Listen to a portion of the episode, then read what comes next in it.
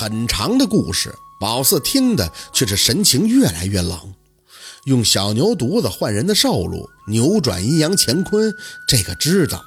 舅老爷的书里有，他有本书是专门讲天寿禄的，其中包含躲阴差、避阴眼，这两个可以统一理解，都是跟前来勾环的阴差玩躲猫猫，需要先生在门楣外院做出手脚。遮住阴差双眼，若闻人声不应不答不许。躲过后，与初一十五在十字路口烧上亿余钱大纸，打赏各路小鬼，封住口舌，以保阳命。但这个方法鲜有人用，一来阴眼难遮，阴差不傻，奉命勾活，自然会想尽办法让自己能得以交差。能不能成功，先且别论，这个是最伤先生自己寿禄的。可以说是折自己的寿禄在赌，成了这笔账早晚会算到先生的头上；不成，事主也会怪罪先生，不是什么好买卖。但既然是保命之法，就会有先生去做，个中缘由不得而知。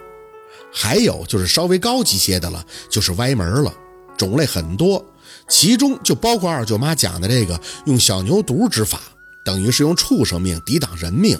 这个若是要成功，事主会顶着畜生命多活个数十载，长短主要看自己借命的这个畜生。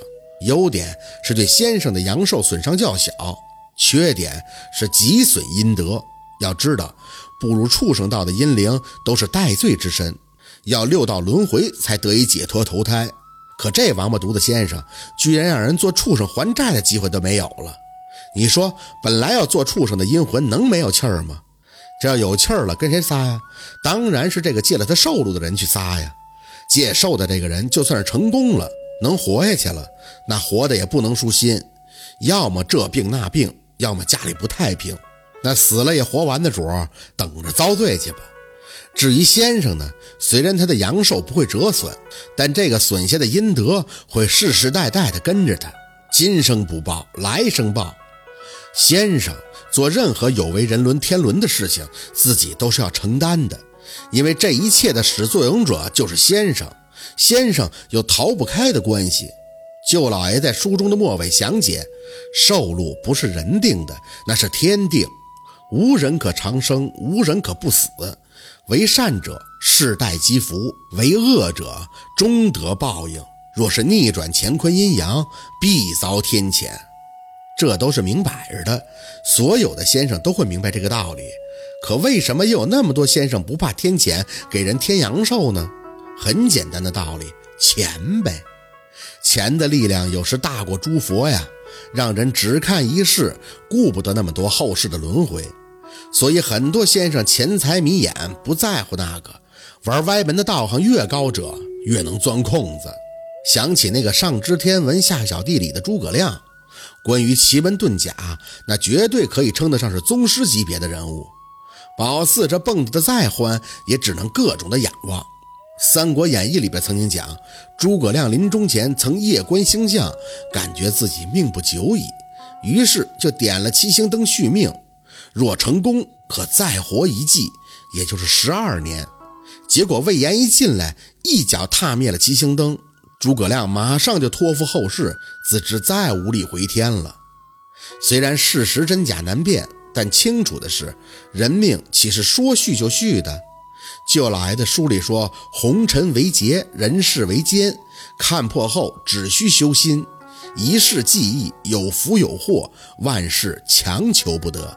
你我皆是过客。”宝四岁数小，有些东西是理解不了的。但浅显易懂的还是明白，虽为先生可有神通，但有违阴阳的不可去做，否则万事到头皆有报。看似巧合，其实是命。宝四，你在听我说话呢吗？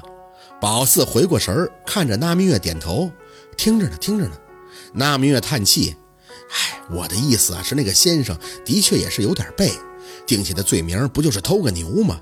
谁知道赶上严打就给枪毙了。我觉得他不是点背，他偷牛是罪不至死，可是他想用畜生命换人的命就是债，就是罪孽。或许他以前还做过类似的事情，一笔一笔账累积下来，正好到了他该还债的时候了，于是他就得死，就这么简单。宝四默默地说着，像是在说个无关痛痒的事情。这是现实。打小在这里长大，除了姥姥外，还见过同为先生的陈爷爷和李爷爷的晚年。先生是最需要循规蹈矩的，否则三弊五缺，下场会比寻常人惨烈得多。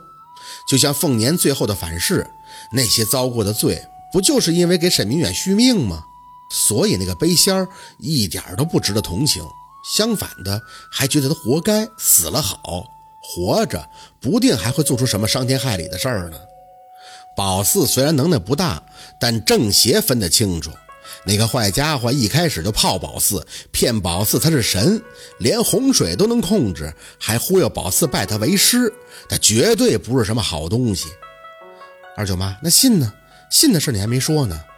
那明月也不知道是不是被宝四的刚才一通话给吓着了，听着宝四的声回身点头，信。啊，啊就是他被你二舅压着的时候，一直说他无辜，偷牛怎么就得枪毙呀？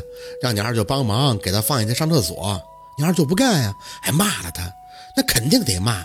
你二舅也是为了壮胆儿啊。后来啊，他就在兜里摸出封信，意思呢让你二舅带给他老婆，你二舅看都没看，直接给撕了，说是不会帮他做任何事儿的。他就受了挺大的刺激。按理说呀，枪决的时候家属会来的。可他家属一个都没到，也不知道是没接到信儿啊，还是故意不来的。反正就这么的，在你二舅面前死了。你二舅打那以后就不得好喽。哎，那明月念叨了一通，有些匪夷所思的看着宝四。宝四，你说那他就那么厉害吗？你老都弄不过他啊？宝四也有些闹心。嗨，不是弄不过，是他太能躲了。鬼仙是散仙，要是不入正道。会歪门的比较多，特别的精，有个词儿叫“鬼精鬼精”的，就是说的他们，主要是不好逮呀。要真逮着了，我姥姥未必灭不了他。那你呢？你能灭了他吗？我现在肯定是不行的了。这请回仙儿都费了个牛劲。可是看着那明月的眼，宝四还是点了点头。嗯，我不管能不能灭了他，我都会跟他干，不会让他上我二舅的。这件事儿，我二舅没错，是那个背仙太欺负人了。对对对，就是他太欺负人了，就是欺负你二舅人好啊。说什么呢？门外传来男声，宝四探头看过去，看着小六扶着若文进门，不禁笑了笑。二舅，若文点头，看着脸色还是有些苍白虚弱，轻咳了两声。你们俩说那个东西了？没没没说。那明月知道若文忌讳。一见他问了，就慌张的辩解。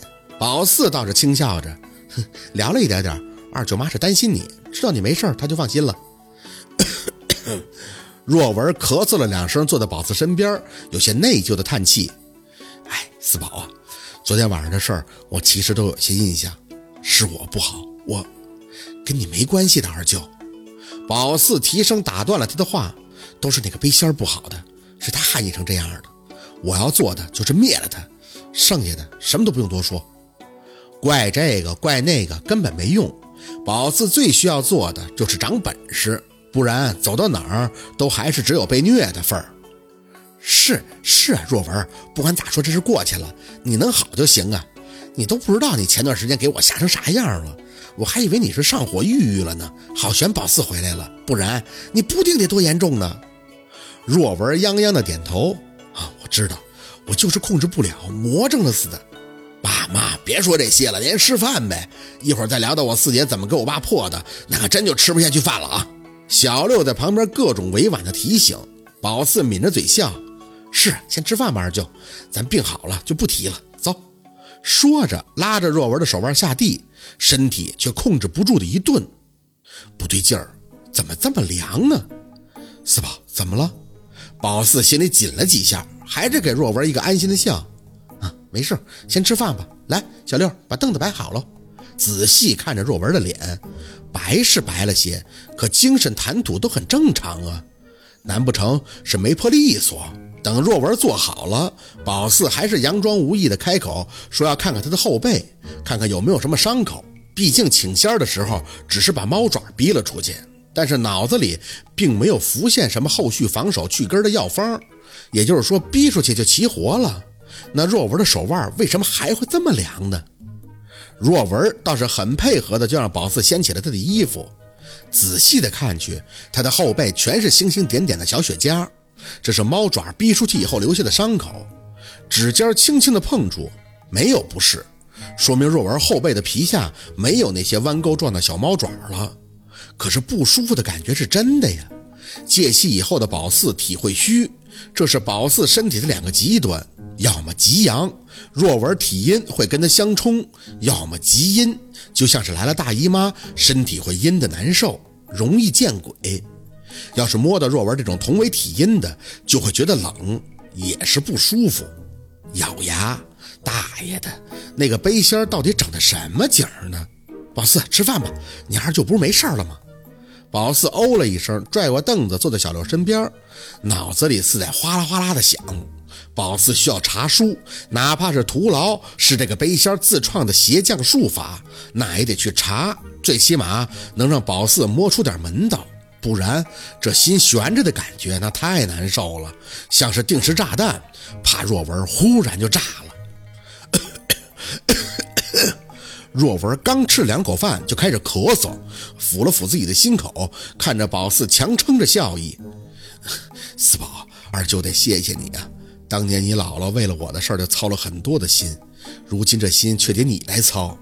哎呀，都怪二舅不好，都是我没能力呀。”宝四扯着嘴角安抚的笑笑，并未应声，也不知道要说什么了，心乱。爸，你别说这个了，说多了感觉见外。那多吃点饭吧啊！你瞅你现在瘦的。小六很贴心的在给若文夹菜，若文点着头把菜放进嘴里。宝四一直暗自观察，发现若文吃东西很费力。二舅，你话没等说完，若文的头一歪，呕的一声就吐了。好，今天的故事就到这里了，感谢您的收听。喜欢听白好故事更加精彩，我们明天见。